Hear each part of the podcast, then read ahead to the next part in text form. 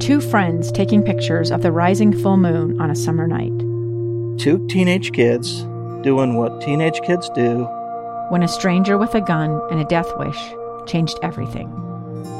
It was violent, it was senseless, and I will never understand it. I will never accept it. I'm Amy Donaldson, and unfortunately, we're all too familiar with stories about how violence shatters lives. But what we rarely see is how they are rebuilt. In a new podcast, The Letter, we relive tragedy, but only so we can hear the rest of the story the struggle to reclaim lives, the realities of grief, and the possibilities of forgiveness.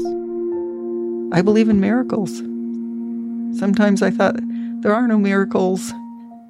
Yeah, there are, and this is a big one.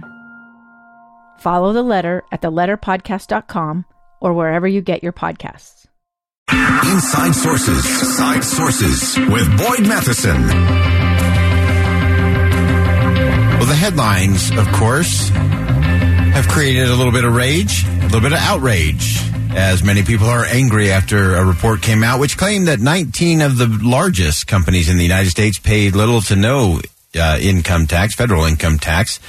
But we're going to do a double down on our think again. Is that true or is the real picture much more complicated? Garrett Watson is a senior policy analyst with the Tax Foundation in Washington, D.C. He's going to help us think again uh, about all of this. Thanks for joining us, Garrett. Thanks for having me. Uh, so let's let's dive into this. Uh, as looking at uh, what happens, everyone always gets a, a, little frustrated or angry when they see the headline that these large companies uh, aren't paying a whole heck of a lot in federal income tax. Uh, but what does that really mean, and what is it that they're actually paying? Yeah, I think it's a great question, and it really comes down to the fact that there are different rules in our in our tax law that govern how much corporations are paying in tax than uh, how they determine uh, what their profits are, right? They determine their profits to uh, report back to shareholders.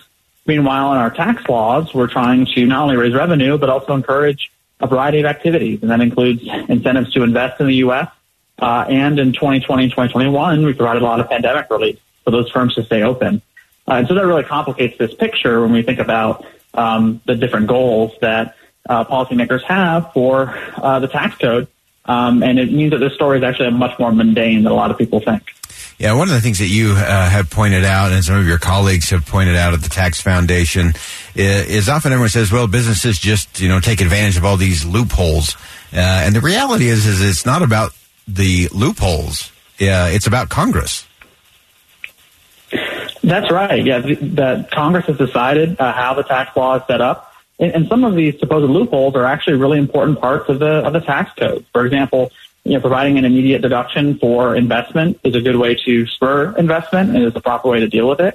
Allowing firms to deduct uh, losses from their tax taxes is also uh, an important part of it. And one good analogy is on our individual tax returns, we don't pay taxes on all of our income either, right? We have deductions, we have credits, um, but it isn't scrutinized in the same way necessarily but it's important to, to, to think that there is um, a, a, a uh, relevant comparison with individuals there, um, and it's the way our tax system has been set up. And so I think that's an important thing for us. Uh, I love the way you point out that there are natural things that we use as individuals uh, in terms of deductions for child care or whatever it may be, uh, and that there is mm-hmm. a, an equivalent version of that for our businesses as well. That's right, and that can range from uh, deductions for investment. The R&D tax credit is a big one. Uh, if anything, that's getting more important as we think about competition with other uh, powers like China, and um, and of course a lot of that pandemic relief that makes it really hard to look at 2020 and 2021 in particular, just because they were so unusual. When you look at a larger time uh, frame, say of 10 years, the number of firms where they have a lot of profits and pay little in tax goes way down, which makes a lot of sense when you think about a lot of this stuff being changing the timing of when firms are paying in tax, not necessarily their total tax burden in the long run.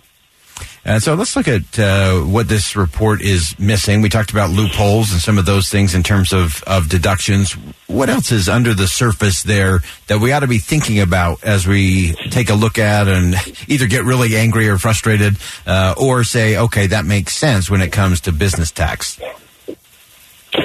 Right. So, so I think that there's also, uh, of course, uh, layer on top of all of this is uh, proposals to impose a new minimum tax on corporations, which is something that the uh, President Biden has proposed and has been uh, circulating around Congress.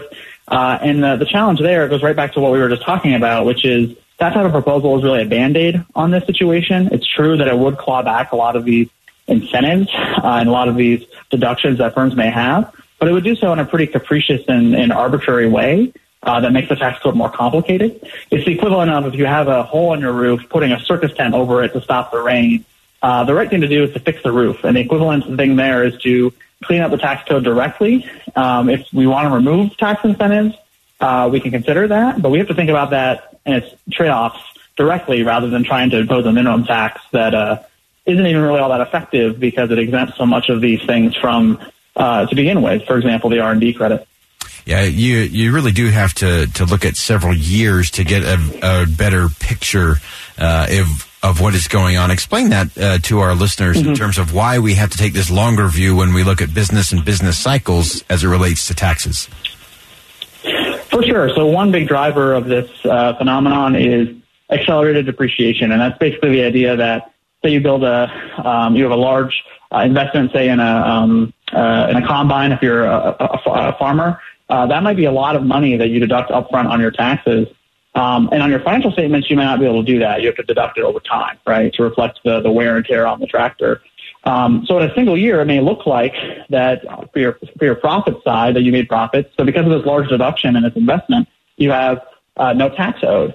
Uh, but that is not true in the long run. Over the next few years, you're going to have you no longer have that immediate deduction. Instead, uh, you have the reverse situation where you're paying tax, but you're deducting the cost of that tractor on your financial statement. And so over the long run, these, these situations tend to resolve themselves.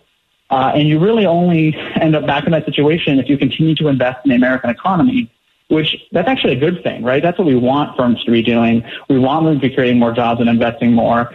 And effectively what we're saying when we say we don't want that is we want less investment, which I, I think is the wrong message we want to be sending to firms right now. Absolutely. And final question for you. Are there any particular revisions that you'd like to see happen within the tax code, especially as it relates to businesses uh, for the future? Yeah, well, one big idea that, you know, we have is, of course, uh, corporate income is taxed uh, several times, uh, both uh, under the corporate income tax and then again when uh, shareholders get that tax through capital gains. There's a big opportunity, I think, to simplify the code there. A lot of countries around the world have done that um, by basically unifying the corporate tax system and individual taxes.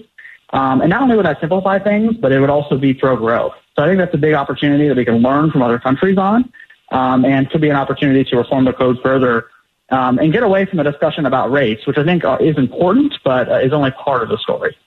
Uh, such great insight. Uh, always appreciate your perspective as we look at all things related to tax. Uh, Garrett Watson's a senior policy analyst with the Tax Foundation in Washington, D.C. And Garrett, I'm going to squeeze one last thing in. What do you think is going to happen? Is there any movement? Is there any opportunity for some of those changes to happen, uh, even as we roll into these really uh, crucial 2022 midterms? Yeah, I think the next uh, 30 to 60 days through June is going to be pretty pivotal in answering that. It sounds like the White House and folks in Congress are considering revived negotiations over the uh, tax proposals and Build Back Better or its, its successor. Uh, but uh, it still has a strong, I think, uphill battle to climb because of disagreements over uh, the design of these taxes, their effects they may have on the economy, uh, and whether or not they can uh, you know, get the votes necessary to pass it through. Um, so if, if, folks are curious, I would watch that closely over the next month or so, and we should know more about whether or not that'll move forward before the midterms. Uh, fantastic. Garrett Watson, Senior Policy Analyst with the Tax Foundation in Washington, D.C. Garrett, thanks for your perspective today. Thanks so much. All right, uh, a, a, lot to digest there as it relates to the corporate taxes. Again, be careful of just reacting immediately and hostily uh, to this idea that uh, corporations don't pay income tax or these reports that say, you know, 19 of the top uh, largest companies in the United States didn't pay any taxes. Uh, as as Garrett explained, you have to look at that over a period. If there is investment in resources or hard assets, uh, he used the example of, of buying a, a tractor if you're a farmer. Uh, you can take that deduction just as an individual would take a deduction if you're doing home improvements or if you're spending money uh, on your children, a child tax credit, and so on. Uh, so they're, they're very similar things in terms of deductions. And, and they're not just loopholes. It's not just lawyers and lobbyists doing that. Those are the things that have been built into the system by Congress. Congress is the one that puts those things into place. And so we can't always just throw our hands up and yell at the IRS.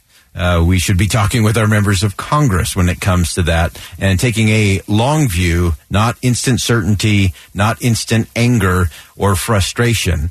Uh, we have to look at the long view of all of these things. All right, we'll go ahead and step aside for bottom of the hour news. So when we come back, uh, Congressman Chris Stewart's going to join us. We'll talk about his week in Washington, D.C., including his trip to the Washington, D.C. Temple with many of his colleagues. Stay with us. Much more to come on Inside Sources here on KSL News Radio. We'll be right back. Two years ago, Americans watched in horror as a crisis unfolded at the Kabul airport. She was tear gassed and beaten. Images of thousands desperate to escape Taliban oppression filled our news feeds. More than 80,000 Afghans made it to America. But the story didn't end there. It was very cold. There was no power, no heat. Who would help our newest neighbors? I'm Andrea Smardon. In Stranger Becomes Neighbor, you'll hear the stories of some remarkable refugees who left their homes and their dreams behind only to start over from zero. Their only possession was three blankets. And you'll meet Americans who stepped up to help them. You want me to come when you deliver your baby. What can one person do in the face of an international disaster decades in the making? That's Stranger Becomes Neighbor. Find us at kslpodcast.com, follow us on Apple Podcasts, or anywhere else you listen.